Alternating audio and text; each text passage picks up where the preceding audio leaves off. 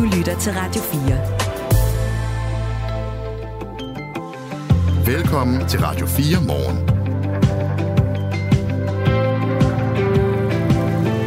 Ja, mere fokus på de videoopkald, som ikke altid er i stand til at fortælle, om en patient lider af det ene eller det andet. De erstatter altså nogle af de fysiske konsultationer, og den øh, sag ser vi nærmere på om cirka, ja, bare et par minutter faktisk har vi første take på det.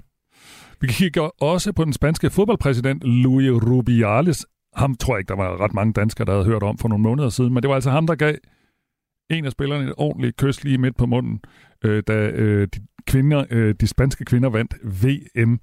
Og det gav en masse ballade, og øh, han var meget, meget lidt villig til at trække sig ham her, Luis Rubiales, der er fodboldpræsident. Men nu har han angiveligt trukket sig. Det er en historie, vi gør jeg, jer klogere på om cirka 10 minutter, når vi har vores øh, egen kollega Amalie Bremer med, som øh, er ekspert på kvindefodbold. Ja, vi skal også se nærmere på nogle øh, valg, demokratiske valg, vil man sige, hvis man er russer, knap så demokratiske, siger den vestlige verden. Det er de lokal- og regionalvalg, der har fundet sted i de fire russisk besatte områder i det østlige Ukraine, Donetsk, øh, Kherson, Luhansk og Zaporizhia. Og der har jo også været valg på halvøen Krim, som russerne jo i otte år har krævet, eller hævdet og, og eje. Og som forventet viser resultaterne af de her omstridte valg, at Putins parti, Forenet Rusland, tager en sejr. Hvordan man lige tilgår den type valg, finder vi ud af om cirka 20 minutter. Det er bare noget af det, der er nyhedsmøllen i dag. Jeg hedder Kasper Harbo. Jeg hedder Michael Robach. Godmorgen. Godmorgen. Vi begynder med de øh, videokonsultationer, som flere regioner har et erklæret mål om at få flere af, fordi de bruger lægernes tid mere effektivt. Blandt andet har Region Midtjylland et erklæret mål, at flere patienter i lægevagten skal afsluttes med en videokonsultation. Det skal gøres for at nedbringe antallet af patienter, der dukker op hos lægevagten for at blive tilset fysisk af en læge. Men der mangler nogle klare retningslinjer for, hvornår det kan bruges. Det mener Dansk Selskab for Patientsikkerhed, hvor Inge Christensen er direktør. Velkommen til. Godmorgen. Hvorfor er der behov for klare regler? Der er ikke behov for regler i sig selv der er behov for, at der bliver lavet en, øh, en risikovurdering, og at man sikrer sig at få afprøvet, i hvilke situationer øh, videokonsultation virker, og i hvilke situationer det kan være øh, en udfordring at bruge videokonsultation. Jeg ved ikke, om du har hørt vores øh, dækning her til morgen. Vi har jo altså kunne fortælle, hvordan 37-årige Johan Nielsen døde af en blodforgiftning. Øh, har du hørt nogle af de klip, vi har spillet der? Vi, jeg har hørt noget af det, ja. Ja. Øh, lægen konstaterer jo efter at have kigget på ham i 12 sekunder, at det ser fint ud, men at hun slutter, at han lider af en influenza, fordi der er nogle af hans symptomer, der passer på det. Hun overhører så nogle andre ting, for eksempel at han i en periode har kastet meget op, og at han har øh, næseblod, og derfor at den der 12 sekunders øh, videosekvens åbenbart ikke nok til, at hun kan se, at han øh, har brug for at blive tilset øh, fysisk. Der er en professor i almen medicin, der vurderer, at, at der bliver overset nogle faresignaler. Og der er også nogle andre sager. Jeg, kan lige, øh, jeg sidder med en afgørelse for det, der hedder Sundhedsvæsenets disciplinærnævn. Det er en anden situation. Det handler om en vagtlæge, der havde brugt video under en konsultation for at vurdere farven i øjnene hos et barn på 6 år. Disciplinærnævnet kom frem til, at lægen skulle have kritik for den her konsultation, fordi billedkvaliteten og lyssammensætning ikke var tilstrækkeligt til at vurdere, om, drengene en, om drengen her havde noget gulfarvning i øjnene. Det viste sig, at han havde leversvigt, og så får man altså gul farve i øjne og hud. Men kvaliteten på videoen var åbenbart så dårlig, at lægen overså det. Øhm, hvordan ser I på den sag i øh, Dansk Selskab for Patientsikkerhed? Jamen, øh, det, som jeg øh, vil sige generelt, det er, at øh, diagnostik er svær. Øh, der er i virkeligheden rigtig få symptomer, som kan dække over rigtig mange forskellige tilstande og sygdomme. Øh, og derfor så, så er det jo vigtigt, at lægen har de rigtige øh, værktøjer. Og man kan sige, at øh, i den øh, sag, I nævner med, øh, eller fortæller om øh, med, med Johan, der er øh, noget af det, som vi har undersøgt rigtig meget, det er, at i den diagnostiske proces, der er det vigtigt at lytte til, øh, til hvad patienten siger. Der kan man øh, jo diskutere, om videokonsultationen var vigtig eller øh, mindre vigtig. Og der, jeg tænker, at man øh, at det, der er vigtigt det, i begge sager, det er, at man undersøger nøje og går tilbage og laver analyser af, jamen, hvad var det, der, der gik galt, og hvad er det, der kan understøtte det. I det der tilfælde med, med, med drengen, jamen der er det jo, øh, der, der kan, er det jo tydeligt, at, at der kan øh, måske være nogle ting, hvor videokonsultation øh, ikke er så egnet. Øh, problemet er, at når man sidder i en diagnostisk situation, så ved man jo ikke, øh, hvilken, øh, hvilken situation kommer næste gang, øh, og når man sidder i lægevagten. Det er jo alle mulige situationer, og i nogle situationer er det godt, og i nogle situationer er det, øh, er det simpelthen mindre godt. Og, og det er den øh, vurdering, man skal have lavet forud, kan man sige, at øh, jamen, hvad, er det, øh, hvad er det, jeg skal være opmærksom på? Er der nogle situationer, hvor det her med øh, farve, øh, lys, lyd er vigtigere end, end nogle andre tilfælde? Øh, sådan som man øh, som læge bliver, øh, om man så må sige, tvunget til at stanse op og, og lave den vurdering.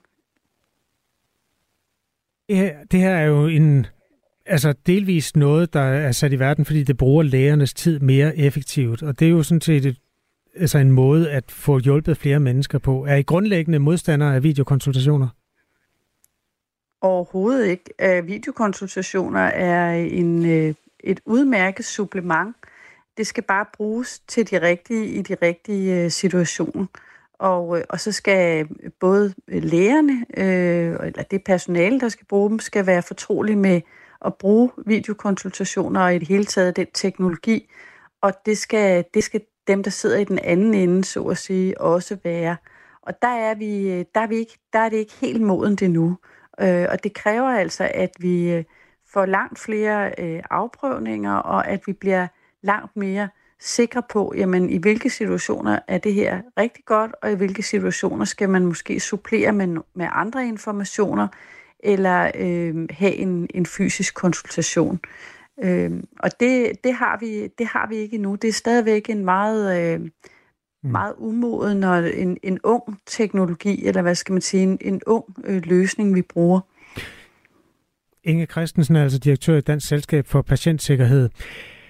Jeg bringer lige øh, 14 sekunder, fordi det, der er sikkert kommet nye lyttere til. Det her det er så fra den sag, som vi har omtalt rigtig meget her til morgen, som tragisk ender med, at 37-årige Johan Nielsen, han ikke bliver øh, diagnostiseret med den blodforgiftning, som koster ham livet mindre end et døgn senere. Nu kan jeg godt se, at du er på vej. Det er fint. Prøv lige at gætte godt op. Og så kigger dig ind i munden. Den hoved tilbage. For at sige ja. Ah, ja, det er fint. Det er godt. Jeg skal jo lige sige, altså her på Radio 4 har vi valgt ikke at nævne navnene på de her vagtlæger, fordi det her det handler om den stigende brug af videokonsultationer, ikke nødvendigvis den enkelte vagtlæge. Radio 4 har samtidig valgt at bringe eksempler på opkald til vagtlægerne, fordi det er den afgørende dokumentation i den her dækning. Så vidt øh, de etiske overvejelser her. Den socialdemokratiske regionsrådsformand i Region Midtjylland, Anders Kynav, han siger i et skriftligt svar, at det er en god idé med fælles retningslinjer, men det er lærernes organisation, altså PLO's ansvar at udarbejde den praktiserende lægers organisation. Derfor vil vi også meget gerne have talt med lægerne om det her, fordi det er jo altså øh, PLO's medlemmer, som skal sidde og udføre det her stykke arbejde. Men det er ikke lykkedes at få dem til at stille op til interview. Øh, lægerne henviser til, at de i en vejledning allerede har formuleret, at nogle problemstillinger vil være egnet til videokonsultation. Og det er, hvad vi ved. Det kan vi ikke få nogen uddybning af. Nu taler vi altså med Inge Christensen, der er direktør for Dansk Selskab for Patientsikkerhed. Du mener ikke, at formuleringen nogle problemstillinger vil være egnet til videokonsultation? Lyder som om, at man har overvejet det ordentligt. Hvorfor ikke? Altså, jeg kan jo ikke øh, se, hvad der ligger bagved af overvejelser om, øh, om hvilke situationer det så er, man, man vurderer, at det er egnet til. Øh, og, og det vi bare ved, det er, at øh, og der står ikke noget om diagnostik her. Øh, det er, at diagnostiske situationer er øh, vanskelige i sig selv. Øh, det er de også uden videokonsultationer. Så, så man kan sige, at den, øh, at den usikkerhed, der kan være, den, den bringer man ligesom ikke ind øh, her. Øh, og øh, og det, det, det kan undre lidt, at man ikke øh, hvad skal man sige, tager, tager det op front. Når det er sagt, så kan man ikke vejlede sig, man kan ikke skrive sig ud af alting. Der er, en, øh, der er et fagligt skøn, øh, som, øh, som skal være der, og der er også en, øh, øh, hvad skal man sige, et, et hensyn til, at at man skal jo ikke øh, indlægge nogen eller behandle nogen, som ikke har behov for det, kan man sige. Det, det kan sådan set også være en, en, en risiko. Så, så det er hele tiden de her lidt fine balancer, men når man tager en ny teknologi i brug på den her måde, en ny måde at gøre ting på, så kræver det, at man har øh, afprøvet det rigtig godt, og at øh, man ved, at alle er fortrolige med at bruge teknologien, og hvad den øh, kan, og også hvad dens begrænsninger er. Og det, øh, det lyder ikke øh, som om, at man, at man helt er der. Tak fordi du var med, Inge Christensen. Selv tak. Direktør for Dansk Selskab for Patientsikkerhed. Vi kommer til at gå i dybden med de her ting, altså læge, vagtlægernes brug af videokonsultationer i løbet af de kommende morgener her på Radio 4. Hvis du har oplevelser, hvor du har altså skulle tilses digitalt ved hjælp af sådan en Zoom-link, og det i virkeligheden har vist sig, at det ikke var nok til at øh, åbenbare de lidelser, som var grunden til, at du ringede til lægen, så må du meget gerne skrive til os på nummer 1424, fordi vi vil gerne hjælpe regionerne med at se de mangler, som det her system kan have. Øhm, skriv til os på nummer 1424 med en sms, hvis du har input til den historie her i din morgenradio. Jeg levede, jeg levede som kriminel i 6 måneder. Jeg var med til at sælge stoffer. Jeg stod med folk med skyder og knive, kæmpe poser kok og distribuerede. Det sidste måltid er tilbage med en ny sæson. Jeg blev sat ind i en rockerborg. Så sidder vi og spiller poker. Med nye gæster og nye samtaler om det liv, der er levet. Det er en drøm at prøve, men det er ikke et liv, jeg har lyst til at leve. Og den død, der venter efter den sidste bid. Jeg kan garanteret komme i spillet for at sidde og sige sådan noget. Lyt til det sidste måltid i Radio 4's app, eller der, hvor du lytter til podcast. Radio 4. Var det det? Det var det. Ikke så forudsigeligt.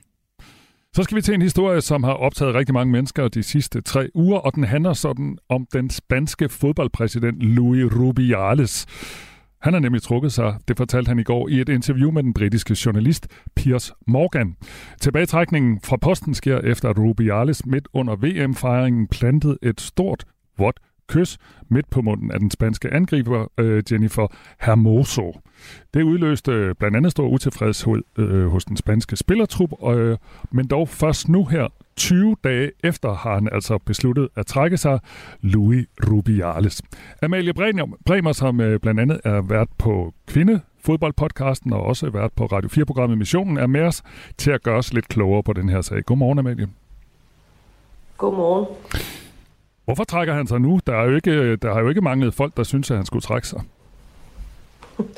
Nej, det er også et meget godt spørgsmål. Jeg tror, at øh, hvis man skal analysere en lille smule på situationen, så er det jo virkelig som om Luis Rubiales virkelig, virkelig har ønsket at gå igennem den her krise og blive på sin position som præsident for det spanske forbund og som vicepræsident i UEFA. Øhm, og og det, det har han jo været meget stedig omkring hele vejen igennem. Og så har han støtter ligesom trukket sig en efter en efter en, og til sidst har han været fuldstændig isoleret. Det er sådan udefra set grunden til, at det kunne ikke ende på andre måder. Øh, det han selv siger i den her øh, ja, de facto opsigelse, er det vel i et interview med Piers Morgan, det kan vi sikkert komme tilbage til, men det er jo det her med, og, øh, at, at han har øh, drøftet det med sin familie, han har talt med sine døtre, han har talt med sin far, og han ønsker, at spansk fodbold kan komme fremad, og det kommer han til at stå i vejen for, hvis han bliver, og det er derfor, han trækker sig. Siger han noget om, hvorvidt han også har talt med sin mor? Hun blev jo også berømt i den forgangne uge. Fordi hun Hans mor nævnes ikke. Ja, hans mor nævnes ikke, og vi er jo mange, der er bekymret for hans mor. Nu skal det ikke, nu skal det ikke blive sådan uh, helt hum- humoragtigt. Men, men det, det bliver det jo næsten. Det har jo været, været tragikomisk på mange måder. Men hun har sultestrækket tre dage i en kirke på grund af den her heksejagt, som hun selv sagde det mod, mod sin søn. Øhm, hun er ude af kirken, øh, var, var, var et smut forbi hospitalet, men skulle være okay. Øh, bliver dog ikke, ikke nævnt ved navn i, i den her øh, udmelding fra Rubiales nu her. Det internationale fodboldforbund FIFA valgte at suspendere Luis Rubiales i 90 dage, mens de undersøgte den her sag nærmere, og det spanske fodboldforbund tøvede mildestalt dog selv med at tage stilling og handling i sagen. Samtidig så endte 81 spillere med at gå i strække, og største, størstedelen af kvindelandsholdets trænerstab har ifølge The Guardian sagt op på grund af den her sag. Hvad er det her egentlig et billede på, Amalie, hvis vi lige sådan skal hæve os en lille smule op, at det har taget så lang tid øh, for ham at indse, at han måske gik over stregen?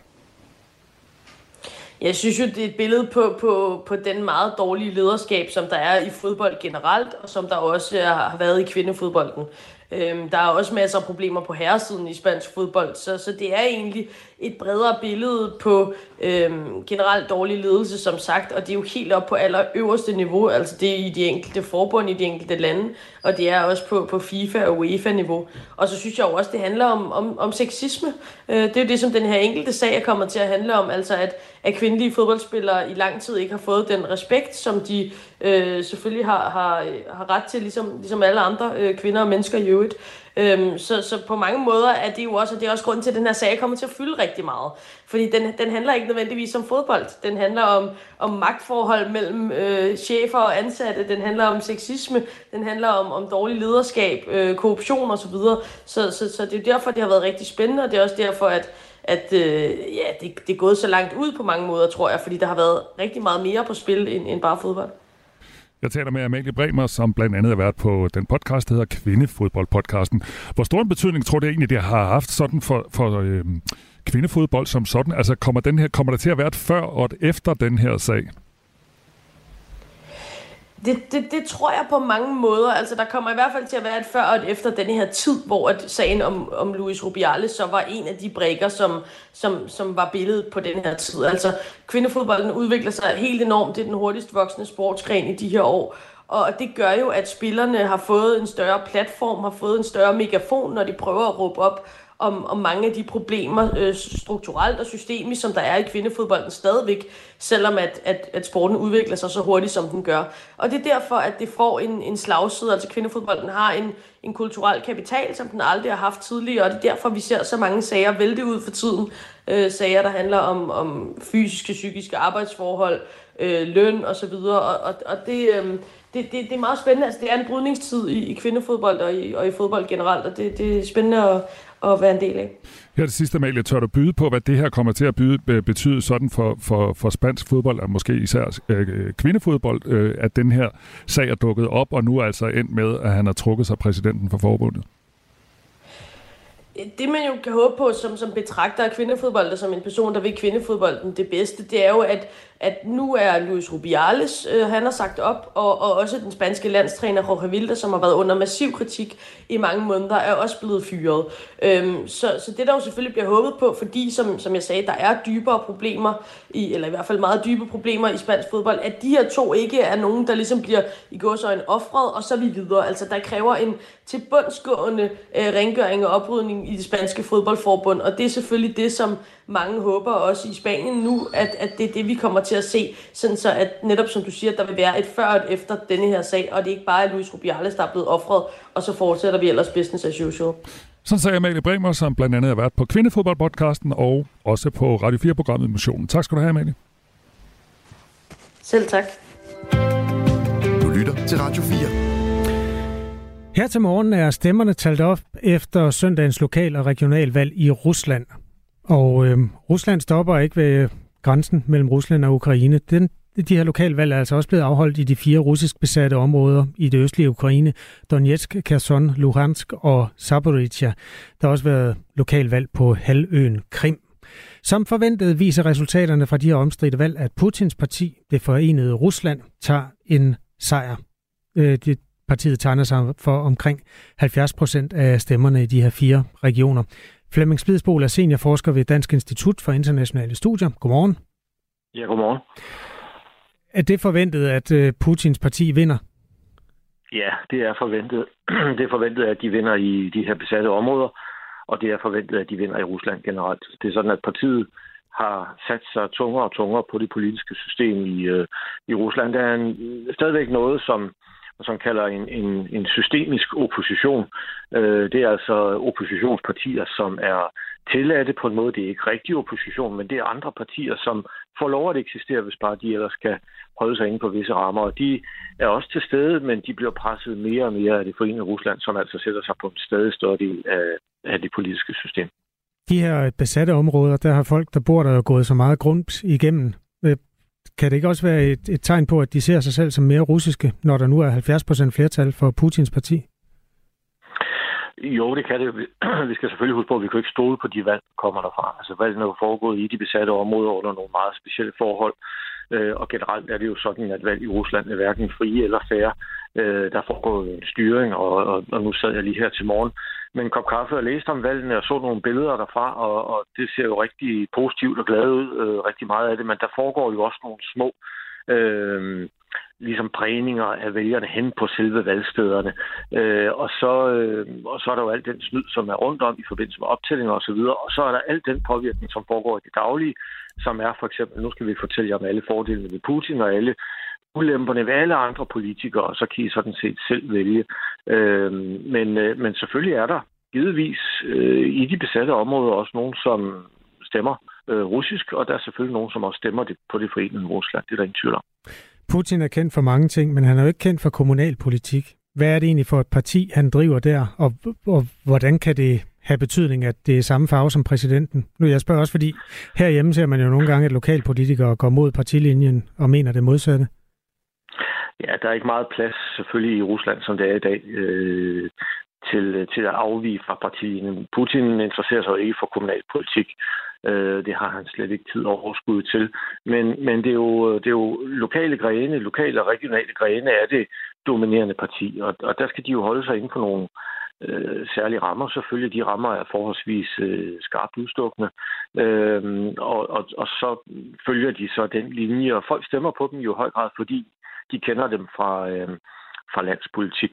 Øh, så har vi set også øh, i stigende grad, at øh, man indsætter øh, kendte personligheder rundt omkring. Altså det kan også være politikere, som man har det som deres karriere, øh, men de bliver indsat forskellige steder. Så tidligere, hvis vi spoler for eksempel 20 år tilbage, var det nemmere for en uafhængig kandidat, eller måske endda en eller anden form for oppositionskandidat, at slå igennem øh, regionalt. Det var som om, at, at inde i Moskva havde man ikke helt opdaget, at der faktisk var en, en kandidat derude, som man ikke helt øh, kontrollerede det er blevet vanskeligere. Så, så systemet har sat sig tungere på det, på samme måde som vi også kan se det i flere andre politiske systemer. Men det vil sige, at de, de dikterer sådan set fra landspolitik over regionalpolitik til lokalpolitik, altså helt ned på de her øh, kommunalvalg, som vi så i går. At man er i stand til at lave sådan et lokalvalg mindre end to år efter, at øh, en invasion er fundet sted. Hvordan tolker du det? Altså, fordi det er jo egentlig et stort apparat, der skal til, når der skal laves en, en valghandling. Er, er, det en, er det, fordi det har været en del af en større plan? ja, det har været en del af en større plan, hurtigst muligt at, at forsøge at, at give os alle, alle sammen det indtryk, at, at det var hverdag derovre. Øh, det er et, et stort apparat, der er blevet rullet ud. Lige præcis hvor stort er svært at sige. Øh, at se det i forbindelse med de øh, afstemninger om løsrivelse, der var i september måned sidste år i de fire nye besatte områder. Og der var jo valgkredse, hvor der ikke blev gennemført afstemninger, simpelthen sikkerhedshensyn, og man kunne ikke komme derud med valgtilforordnet osv. Øh, det er et stort apparat. Øh, Rusland er jo en stor stat og har sat meget ind for at, øh, at få det her ordnet. Øh, men så skal vi jo igen selvfølgelig huske på, at det er det besatte områder. Når vi ser billederne derfra, så ser vi jo smilende mennesker, som er hen og afgive deres stemmer, og som givetvis er glade for at, øh, at være en del af Rusland, som de nu ser det. Men, øh, men bag det ligger selvfølgelig en ekstrem styring, øh, militær kontrol, og der er ikke nogen, der kan gå på gaden og protestere. Der er ikke nogen, der kan gå hen øh, på valgsteder øh, og, og, og stemme anderledes sådan set. Og så skal vi jo også huske på, at i forbindelse med hele mediedækningen, og vi får jo også, danske medier får jo også øh, deres, øh, deres fotos for eksempel fra, fra internationale eller russiske øh, byråer, der øh, har fået tilladelse til at operere i de besatte områder, jamen det er jo nogle særlige billeder, der kommer ud, og så, så skal vi selvfølgelig også huske på. Det, det, er, en, det er en kompleks og en kompleks sag med mange facetter, den her. Tak skal du have, Flemming Spidsbol, fordi du var med i hvert fald. Ja, selv tak. Seniorforsker ved DIS, specielt i Rusland, og det, der hedder det post-sovjetiske område, som jo altså inkluderer blandt andet Ukraine. Et minut i halv ni er klokken. Vi kan lige nå at fortælle, at øh, efter nyhederne, så skal vi øh, tale med Bjarne Jensen, blandt andet, og Lone Christensen, og de er begge to, øh, to personer, som i deres barndom og tidlige ungdom har været anbragt under det, der dengang hed sær- og åndssvage forsorg. Og grund til, at vi skal tale med dem, det er, at i dag, der uddeler regeringen en undskyldning til øh, børn, der har, øh, børn, voksne og unge, der har været under den her sær- og åndssvage forsorgen i perioden fra 1933 til 1980. Altså de her år er blevet undersøgt, og man har så ligesom konkluderet, at det var slet, slet ikke godt nok, det der foregik masser af steder. Men jeg taler med Bjarne og Lone efter nyhederne. Ja, som jo altså ikke er, er unge længere. De er rimelig voksne. Bjarne han er 68, og Lone hun er 75. Du lytter til Radio 4 morgen. Klokken er halv ni. Nu er der nyheder på Radio 4. Sundhedsvæsenets disciplinærnævn behandler lige nu en klage, hvor en 37-årig mand døde under et døgn efter en videokonsultation med vagtlægen. Det kan Radio 4 i dag fortælle. Johan Nielsen var i kontakt med vagtlægen efter fem dage med høj feber og blodnæse. Her vurderede vagtlægen efter videokonsultationen, at Johan Nielsen ikke var akut behandlingskrævende. Men mindre end et døgn senere døde han af blodforgiftning.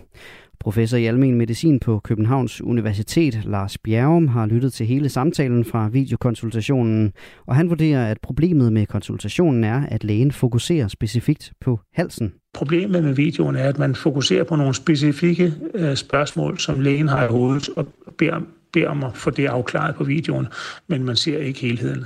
Havde man ikke gjort det, ville udfaldet være anderledes, lyder det. Klart, øh, hvis han var blevet behandlet på det tidspunkt, eller kort efter, så havde han haft gode chancer for at overleve.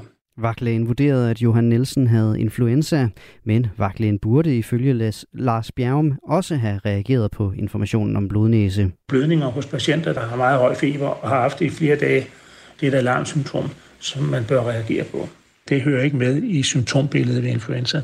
Vagtlægen har ikke ønsket at svare på Radio 4's spørgsmål. Flere digitale løsninger og sundhedspersonale, der får udvidet deres arbejdsområder, det er nogle af de punkter, der kommer til at være på menuen, når Robusthedskommissionen i dag fremlægger sine resultater for, hvordan sundhedsvæsenet kan fremtidssikres. For patienterne vil anbefalingerne betyde, at mødet med sundhedsvæsenet foregår mere på en skærm, så lyder det fra Jes Søgaard, der er professor i sundhedsøkonomi ved SDU. Man er simpelthen nødt til at prioritere i de opgaver, sundhedspersonalet i dag laver. Øh, og det vil betyde, at øh, mange af os som patienter, vi må øh, være indstillet på, at der er flere ting, vi skal klare selv. Der vil være nogle kontrolundersøgelser, som måske vil ske ikke kun ambulant, altså uden indlæggelse, men, men også for eksempel over telefonen eller online. Og det kan blive opfattet som serviceforringelser, fortæller Jes Søgaard. Når opgaven lyder på, at vi skal kunne øh, til at bringe flere sundhedsydelser til en aldrende befolkning, uden at det må koste ekstra. Det må ikke koste ekstra i penge, og det må ikke koste ekstra i personale. Jamen, så vil nogen opleve det som serviceforringelser. Det, det kommer man nok ikke udenom. Al lyden er fra TV2. Sidste måned faldt inflationen og var nede på 2,4 procent i forhold til samme måned sidste år. Det viser tal fra Danmarks Statistik. Ifølge Jeppe Juhl Borger, der er cheføkonom hos Arbejdernes Landsbank, så er inflationen faldet til det laveste niveau i næsten to år. Faldet i august sker efter, at juli bød på den første stigning i ni måneder, skriver han i en kommentar. Vi var dengang ganske fortrøstningsfulde med, at den højere inflation i juli ikke var kimen til en ny optur op med elevatoren, men derimod en enkelstående stigning, siger han. 24 Grand Slam turneringer, Grand Slam titler, undskyld. Så lyder Novak Djokovic's opdaterede Grand Slam høst efter US Open finalen, der sluttede i nat. I forvejen var Djokovic rekordholder med flest Grand Slam titler hos herrerne. Men med sin 24. titel tangerede han også rekorden på tværs af kønnene og har nu samme antal som Margaret Court, der vandt 24 Grand Slam titler i damesingle fra 1960 til 1973. Fortsat en smule tåge og dis, der klarer op i løbet af formiddagen til nogen eller en del sol. I Jylland dog i perioder mere skyde med mulighed for regn eller tordenbyer. Temperaturer op mellem 20 og 27 grader og svag til jævn vind, mest mellem sydøst og sydvest. Det var nyhederne her på Radio 4 med Asbjørn Møller. Det her er Radio 4 morgen. Den sidste sommerdag er der nogen, der siger, det er sgu da op ad bakke. Skal det ja, virkelig være, være ja. efterår? Jeg tror, det er aflyst. Men, men skal vi ikke bare være glade for, nu prøver jeg lige at tage den uh, slitte ja-hat på, skal vi ikke bare være glade for, at vi trods alt har fået sommer i september? Jo. Hvorfor griner du? Ja, men det kan vi da godt. Der er bare, der, det ved jeg ikke. Det er sådan, måske noget tilbage fra min barndom. Husk, du fik slik i sidste uge, ikke? Det er sådan lidt... ja. Nå, du får solskin i dag. Det lover vi her på Radio 4. Klokken er 8.35. Radio 4. Ikke så forudsigeligt. I dag der modtager tidligere anbragte i det, der hed Sær- og Åndssvageforsorgen en undskyldning fra regeringen. Det sker øh, efter en udredning, der har set på årene 1933 til 1980, og som har vist, at børn, unge og voksne blev udsat for svigt og overgreb, mens de var i statens varetægt på forskellige institutioner. To af dem, der skal modtage en undskyldning fra Social- og Boligminister Pernille rosenkrantz teil og øh, regeringen, det er Bjarne Jensen på 68 fra Vejle, der blev anbragt på en institution i Brejning, også ved Vejle som treårig. Godmorgen. Er du der, Bjarne? Ja. Det er godt. Og øh, Lone Christensen på 75 fra Vodskov øh, blev anbragt kort efter hun blev øh, født, øh, og hun skal altså også have en undskyldning i dag. Godmorgen, Lone. Godmorgen. Vi starter lige med dig, Lone. Det må være en stor dag. Hvordan har du det? Jeg har det godt. Jeg er lidt nervøs. Og hvad siger du? Jeg, jeg er lidt nervøs. Du er lidt nervøs. Hvorfor er du nervøs? Hvorfor noget? Hvorfor er du nervøs? Det er, det er jo en stor dag. Lad os lige uh, tage Bjarne. Ja, værsgo, Lone. Ja, det bliver jo en stor dag for os under os med på sov. Og først vil jeg, hvis Karoline hører os i Sverige, jeg vil gerne ønske en rigtig god bæring, og håber, hun har det godt, Karoline. Hvem er Karoline? Er jo hende, der er fra Borgø. Okay. Hun kommer jo ikke, hun har brækket benen. Nå, god bedring til Karoline i hvert fald. Ja. Vi skal også tale med Bjarne. Hvordan har du det i dag, Bjarne?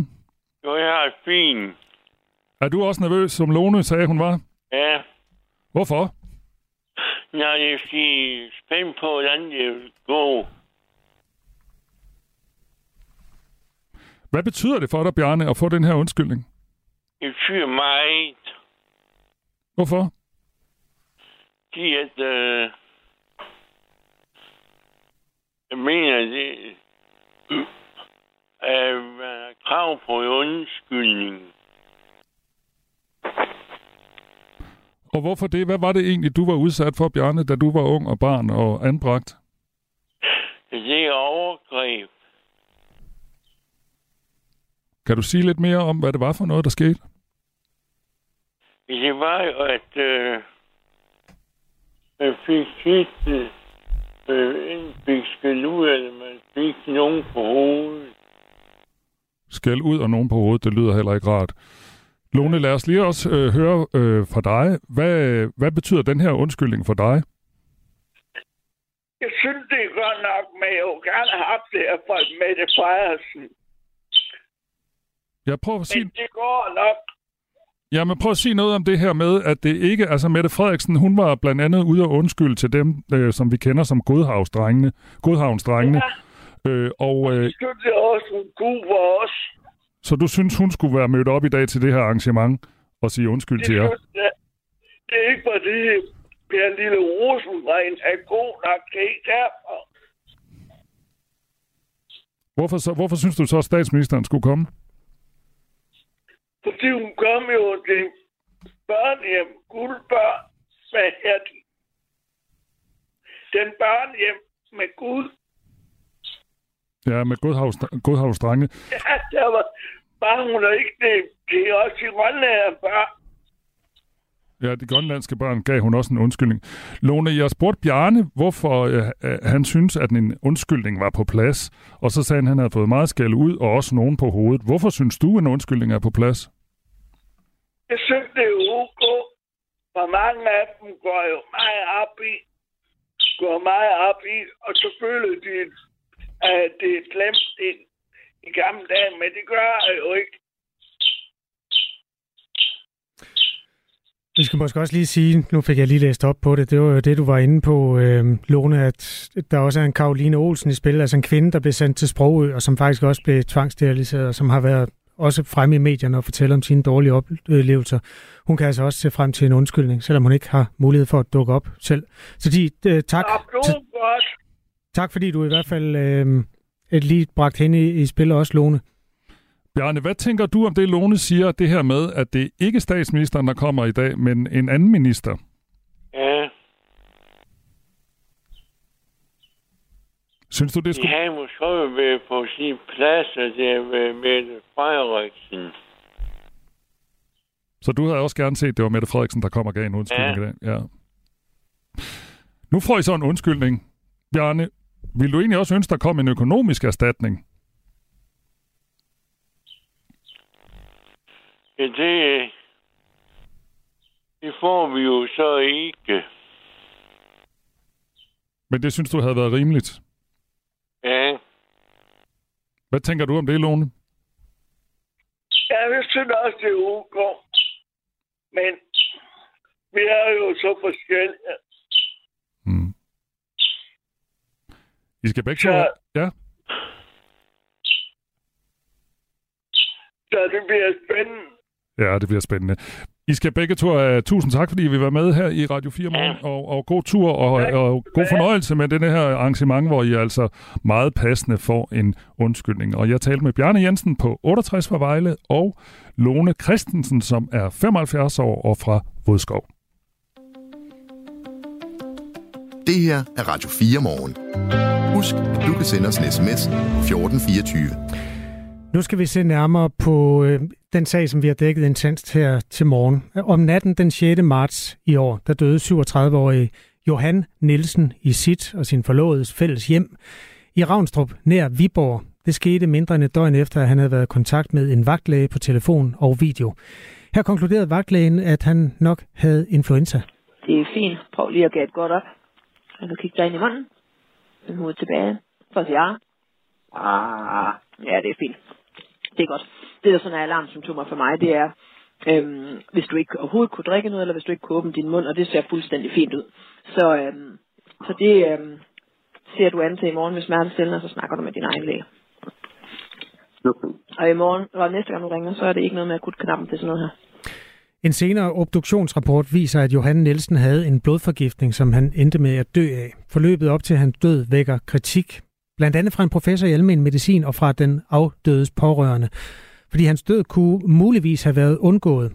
Sabrina Søgaard og Johan Nielsen skulle have været gift næste år. De boede sammen, og det var Sabrina, der fandt ham øh, død i soveværelset her den 6. marts. Vi talte med hende tidligere i morges. Jamen, han havde, øh, han havde haft feber. Øh, startede sådan tirsdag onsdag, øh, som han dør natten til mandag. Øh, og han ja, blev tiltagende værre. Han fik øh, opkast og ja, altså blev tiltagende dårlig. Øhm, og så der, ja, weekenden, søndagen, hvor vi ringer til vagtlægen, der øh, begynder han at få koncentrationsbesvær og orienteringsbesvær, og han bløder ud af næsen, han kan ikke holde noget i sig, hverken væske eller mad. Øhm, så vi, vi bliver enige om at ringe til vagtlægen. Sabrina øh, Søgaard her oplevede ikke, at lægen i den videokonsultation, der varede 12 sekunder, tog Johan Nielsen og hans symptomer alvorligt. Det oplevede jeg sådan, at, at øh, Johan han slet ikke fik lov til at fortælle, hvad det var, han fejlede. Øh, når han prøvede, så blev han kortet af, øh, og hun kom med en masse spørgsmål, der, øh, der kunne bekræfte hendes diagnose. Han nåede kun at svare ja nej, han nåede ikke selv at uddybe. Øh, og da opkaldet ligesom var færdigt, der sad vi begge to med en frustration over, at altså, ikke at være blevet lyttet til, og at øh, altså, opkaldet det kunne have været fuldstændig ligegyldigt. Perspektiverne i den her historie er jo altså, at en familie står med en tragedie, som stadig martrer dem. Det er helt tydeligt. Og så er der nogle perspektiver, der rækker mere ud i, hvordan man indretter det her system med lægekonsultationer, som i nogle tilfælde er smarte og klare ved hjælp af Zoom-opkald, og i andre tilfælde ikke er. Det er min kollega Jais øh, Nørgaard Alstrøm, der har været med til at øh, dække den her historie for Radio 4, og også vil gøre det de kommende dage. Godmorgen, Jais. Godmorgen. Øh, jeg synes, vi skal lige høre første halvdel af, af det her opkald til vagtlægen sammen, og så kan vi lige tale om, hvad det er for nogle perspektiver, der er i selve det. Lægevagten, det Det er Johan Nielsen. Hej. Hej. Jeg øh, har haft øh, 39 feber i ja, fem, fem dage, Mm. og det bliver ikke bedre. Nej, hvorfor ringer du akutknap? Fordi jeg er nummer 42. i Ja, men det er til folk, der har blodprop i hjertet og sådan noget. Det må du altså ikke. Alle de, alle de der øh, 50 mennesker, vi har i kø, har jo ondt i halsen og feber, ikke også? Det, det må du simpelthen ikke gøre en anden gang. Hvad er temperaturen i dag? 39.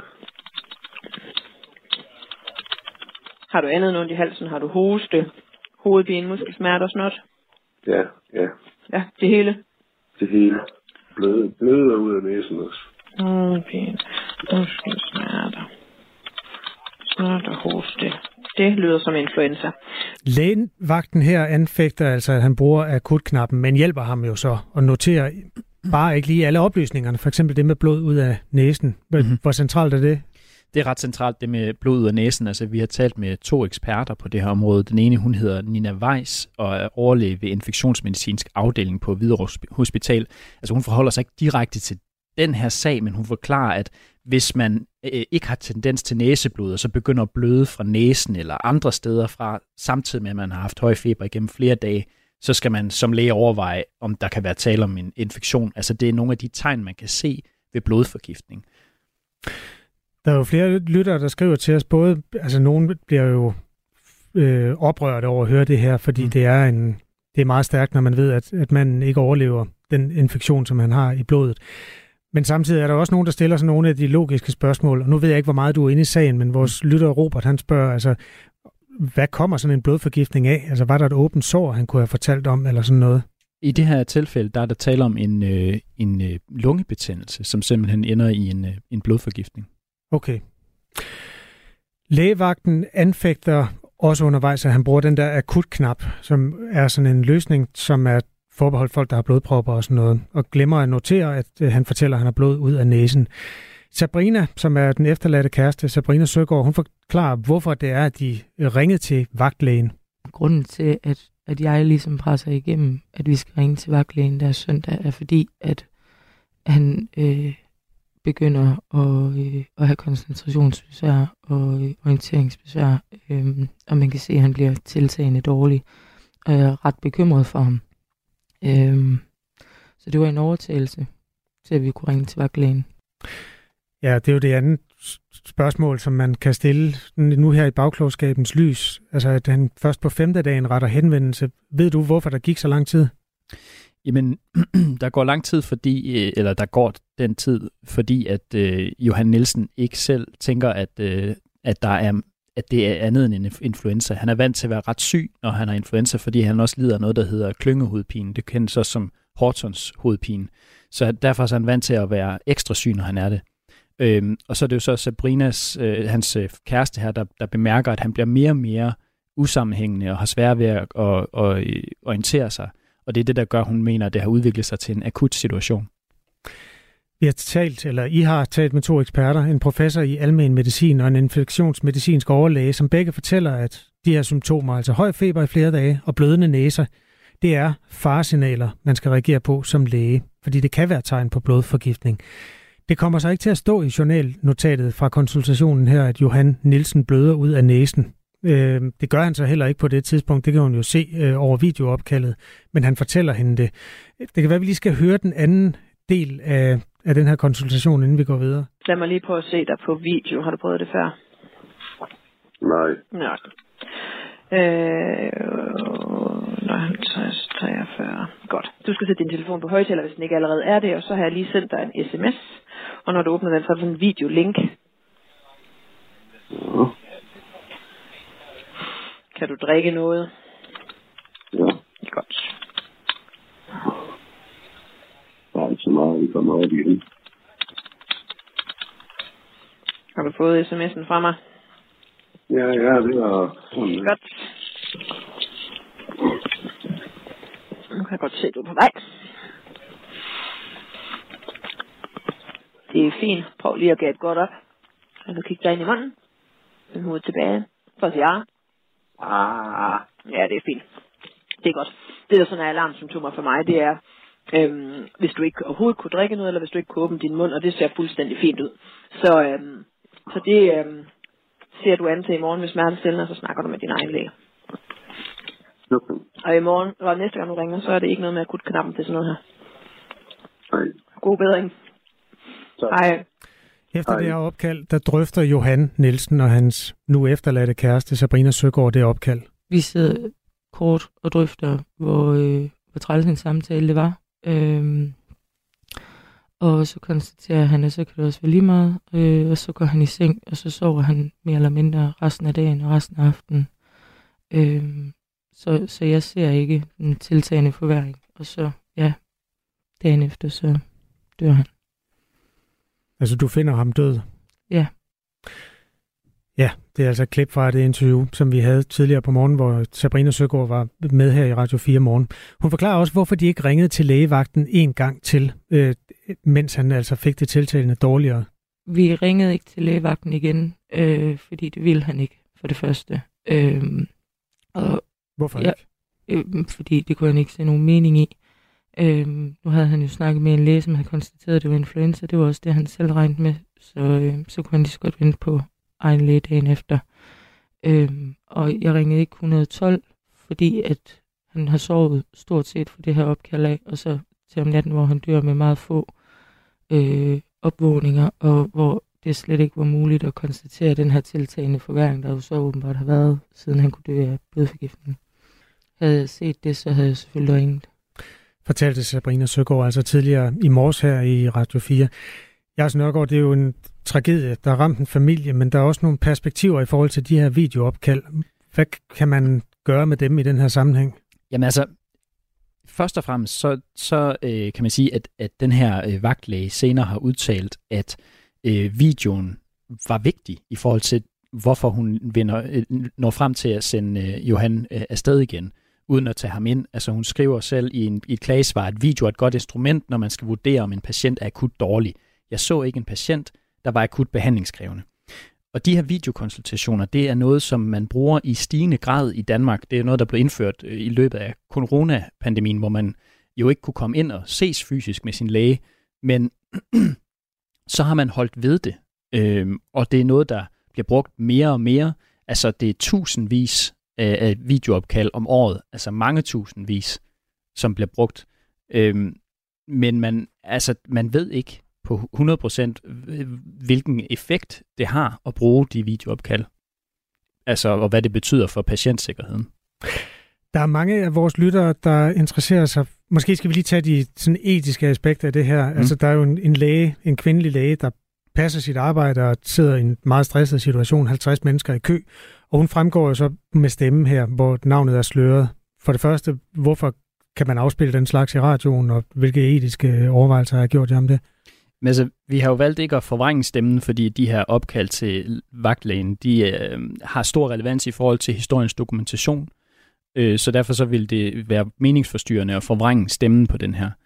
Øh, man kan sige, vi, vi har jo fået agtindsigt i, øh, i det her materiale, øh, og har valgt, at, eller har kigget på det og tænkt, at det her det har offentlighedens interesse. Og det er svært at fortælle den her historie uden den kontekst, hvor man kan høre, video, øh, øh, høre øh, optagelsen fra opkaldet. Der er altså to eksperter, der peger på, at der er sket en fejl her. Øhm, der er et system, der tager sig af de enkelte patientklager, som jo altså er indgivet fra Sabrina Søgaard her. Øh, Region Midtjylland og praktiserende lægers organisation har jo så samtidig med, at man bliver gjort opmærksom på, at der sker nogle fejl, faktisk øh, ønsket at få flere af de her videokonsultationer i lægevagten. Og det havde været perfekt at have både lægernes organisation og den pågældende region, eller måske sågar en sundhedsminister. Altså, der er jo mange fra systemet, der må interessere sig for det, når det viser sig, at der sker et svigt her. Hvilke reaktioner får I, når I øh, rækker ud til de forskellige organisationer? Jamen altså indtil videre, så øh, er der ikke nogen, der har haft mulighed for at stille op til interviews. Og det, det er jo det, vi efterlyser, og det er også det, vi vil efterlyse øh, resten af, af, af dagen og de kommende dage. Videokonsultationer som sådan, det foregår altså ved hjælp af kameraet i den, det menneskes telefon, som har ringet til vagtlægen. Og jeg tror, alle, der har prøvet at lave et opkald på FaceTime eller Messenger eller sådan et eller andet, ved, at man kan godt, altså folk ser næsten, undskyld, men altså folk ser jo syge ud i forvejen, havde jeg sagt, på, på de der sådan lidt øh, forvrængede billeder. Lyset er ikke altid særlig godt, og det kan være grynet og sådan noget. Er, gør man så nogle overvejelser om, hvor, hvor godt det skal være, før det kan bruges til at afgøre, om et, et menneske er, altså lider af det ene eller det andet? Altså, det, det er lidt svært at svare på på nuværende tidspunkt. Altså, der, der foreligger ikke nogen sådan klare retningslinjer på området. Øhm, men altså, jeg sidder her også med en, en afgørelse fra det, der hedder Sundhedsvæsenets disciplinærnævn. Altså, det er der sådan nogle klager, de ender henne. Øh, og den handler om en vagtlæge, der havde brugt video under en konsultation øh, til at vurdere farven i øjnene hos et øh, barn på 6 år. Og der når disciplinærnævnet frem til, at lægen skulle have kritik, som det hedder i det her sprog her, det er når man siger, at det var, altså, altså, det her det var under faglig standard, øhm, for den her konsultation, da billedkvalitet og lyssammensætning ikke var tilstrækkeligt til at vurdere, om den her dreng havde gulfarven i øjnene. Og det viser sig, at han havde leversvigt, hvor et af symptomerne, det netop er, at ens øjne de øh, bliver gullige, og, og huden bliver gul, men der vurderede man altså, at det kan man ikke se på den her video. I den specifikke sag, så er der altså en ekspert, der vurderer, at der er sket fejl. Det er ham, der hedder Lars Bjerrum, og så er der desuden en anden ekspert, der udtaler sig øh, mere generelt om nogle mulige symptomer på blodforgiftning, som man kan øh, i hvert fald næste gang måske være mere opmærksom på. Jeg, der er mange, der skriver til os om historier, hvor de har været ved vagtlægen og ikke er blevet diagnostiseret rigtigt. Hvis I skal gå videre med det her og belyse det, også så øh, regionerne kan lære noget af det, og dermed øh, hjælpe os alle sammen bedre næste gang, hvad er det så for en type henvendelser, du gerne vil, vil have? Jamen, altså på nuværende tidspunkt er vi jo, altså vi er jo egentlig interesseret i, de, i alle henvendelser, hvis der er noget, øh, der ser ud til, at det ikke er, som det skal være, men vi er meget på udkig efter andre, der har haft øh, erfaringer med videokonsultationer i, i lægevagten, hvor, altså, hvor man synes, der har været problemer omkring det. Jeg er over Alstrøm, tak skal du have. Altså reporter her på Radio 4 på Radio 4 undersøger, som forsøger at kaste lys over de her videokonsultationer som et redskab, der ikke altid øh, i hvert fald er tilstrækkeligt. Skriv til os på nummer 1424, hvis du har input. Jeg, ved ikke, jeg, så har du en øh, mailadresse, hvis nu nogen sådan vil gå til, til sådan lidt mere grundigt til værks. Man kan simpelthen skrive til øh, hele reaktionen på en gang på den, der hedder tip radio4.dk tip radio4.dk, hvis du vil hjælpe os med at øh, belyse det her problem. 3 minutter i 9. Radio 4. Ikke så forudsigeligt. Og nu skal vi til noget helt andet, fordi badmintonspilleren Victor Axelsen skrev sig i weekenden ind i historiebøgerne. Med sin sejr i China Open er danskeren den første nogensinde, der har vundet alle de største badmintonturneringer. Og det er altså en sindssygt stor præstation af verdens nummer et. Det mener Hans Christian Wittinghus, der selv er badmintonspiller og i øvrigt også er dansk mester. Det er kæmpestort. Altså, det er, øh, jeg vil sige, det er en fuldstændig vanvittig præstation, at han har vundet alle de store. Øhm, et er, at man skal være super dygtig til badminton for at gøre det, men øh, du skal også formå at, at kunne spille dit bedste under meget forskellige øh, forhold, for det er ikke det samme at spille Indonesia Open, som det er at spille China Open og Malaysia Open osv. Ja, Victor han har nu bevist, at han, han kan gøre det i alle arenaerne. Øh, ligegyldigt hvad, så, øh, så kan han være den bedste. Og det er, det er en fænomenal rekord, og det siger jo alt, at ingen af de andre helt store legender, de har opnået det før ham. Så får du et lille øh, kampreferat. Kasper Axelsen vandt 2-0 i sæt over kineseren Lu Guangsu. Han vandt første sæt 21-16, men det var kineseren, der kom klart bedst fra start i andet sæt. Axelsen kom hurtigt bagud, og det så ikke så godt ud, da der pludselig stod 18-12 på pointtavlen. Men med seks gode point i streg, der lykkedes det danskeren at komme op på 18-18, og det lykkedes ham at beholde momentum og vinde andet sæt 21-19. Og grunden til, at han kan lave sådan et comeback, det er, at han er sindssygt stærkt mentalt og, øh, mentalt og har en virkelig god defensiv, det siger Hans Christian Wittinghus. Han er utrolig stærk mentalt faktisk i de situationer der. Altså, han, han lægger så stort et pres på sine modstandere, så hvis de falder bare en lille smule ned, altså hvis de bliver en lille smule anspændt eller nervøs, fordi nu begynder de at være lidt tæt på, jamen så er han så god til, så snart han får ligesom færden af det til bare at bide sig fast. Og så begyndte hans defensiv stille og roligt at fungere bedre og bedre, og så kunne kineserne altså bare ikke score point på ham længere. Øh, og når man ikke kan score point på Victor, øh, så, så kan man næsten lige så godt give op. Øh, altså, det, det, det er stort set umuligt at slå ham, hvis, øh, hvis ikke du kan score noget selv, og det, det kunne kineserne slet ikke til sidst i, øh, i andet sæt. Og så skulle man måske tro, at kollegaen Wittinghus her synes, at Victor Axelsen er den bedste badmintonspiller nogensinde. Men sådan er det ikke helt endnu, i hvert fald ifølge Wittinghus. Det er jo det, der er helt vanvittigt at kunne sige. Det, det, det synes jeg bestemt ikke, at han er. Øh, men jeg synes, han, er, han begynder at nærme sig Lindan. Men øh, altså Lindan fra Kina øh, er der stadig lige et stykke vej op til. Han har... Øh, fem VM-titler, øh, to OL-guldmedaljer, han har seks All England-titler, og der er Victor ikke helt op endnu. Øh, men nu har han da i hvert fald øh, opnået noget, som øh, Lindan ikke har. Lindan, han mangler jo øh, Indonesia Open, øh, ellers har han vundet alle de andre, øh, mm. som, som Victor også har. Øh, men øh, ja, jeg vil stadig sige, at der er lige et lille stykke vej op til, øh, til Lindan, men øh, jeg har svært ved at se, hvem der skulle komme med et argument for, øh, at Victor han ikke er første udfordreren i, øh, i rækken til Lindan. Som sagde Hans Christian Wittinghus, der selv er badmintonspiller også. Og dansk mester. Dansk mester i øh, debat, det er Signe Ribergaard Rasmussen. Hun er klar om 5 minutter. Ring til Radio 4. Klokken er 9. Du har lyttet til en podcast fra Radio 4. Find flere episoder i vores app, eller der, hvor du lytter til podcast. Radio 4. Ikke så forudsigeligt.